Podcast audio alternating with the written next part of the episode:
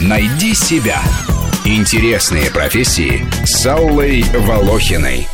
Матадор Тореадор Бандерильера. Участник боя с быком, его противник и убийца. Работа Матадора – это игра со смертью, адреналин в кровь, сотни тысяч евро за успешное выступление.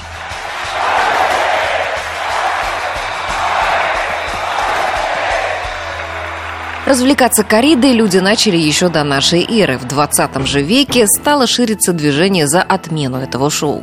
Минувшим летом коррида унесла жизни 12 Тореро в Испании, и бои быков запретили в 13 городах страны.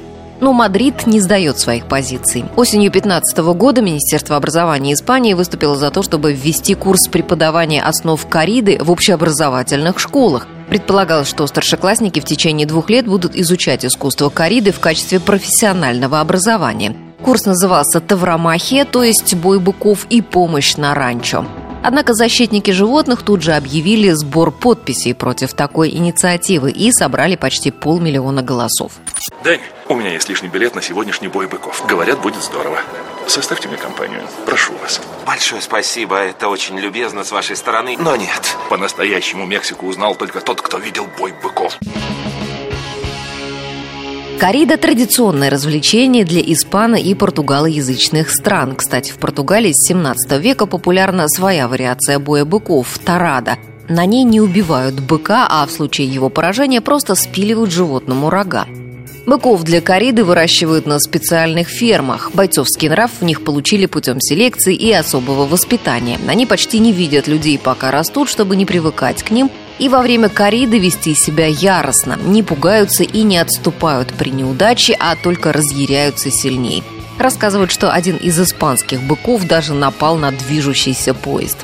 Матадоров тоже начинают подготавливать с детства. Мальчики 10-12 лет приходят в школы Тавромахии к опытным мастерам и тренируются, забивая годовалых телят. Сами занятия для подростков дешево. Дорого стоит тяжелый матадорский плащ и костюм для выступления, а также мулета. Это кусок ткани с рукояткой, которой Тарера размахивает перед носом у быка. Великий Матадор способен убить быка одним ударом. А тот, кто похуже, колет, колет, много раз. Публике это не нравится. Она не хочет смотреть, как бык страдает. Во время представления пикадоры и бандерилья должны разозлить быка. Они вонзают в него пики и дротики. Затем выходит Тарера и старается измотать быка беготней по арене сначала за плащом, потом за мулетой, которая вошла в устойчивое выражение «махать красной тряпкой перед быком».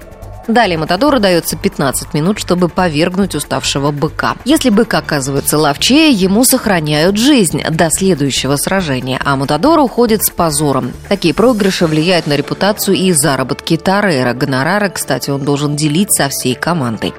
Встречаются и женщины-матадоры, однако они менее успешны. Но если кто-то из них добивается высшего мастерства, это вызывает ревность у мужчин. Первая испанская женщина Тарера Кристина Санчес закончила карьеру в «Зените славы». В 1999 году она провела 400 боев, ее удостоили титула лучшего матадора. Коллеги-мужчины не смогли этого перенести и травили Кристину три года, пока она не ушла в 1999 году. Все эти люди явно переживают за судьбу бедного животного. Они уважают этих зверей и хотят, чтобы те умирали достойно. Что за чушь? Смерть от клинка Матадора не может быть достойной, сколько бы ударов он не нанес. Нет, ошибаешься. Ты не прав. Эта смерть достойна. Рубрика об интересных профессиях выходит по будням, а большую программу «Найди себя» слушайте по воскресеньям в 12 часов. «Найди себя» – интересные профессии с Аллой Волохиной.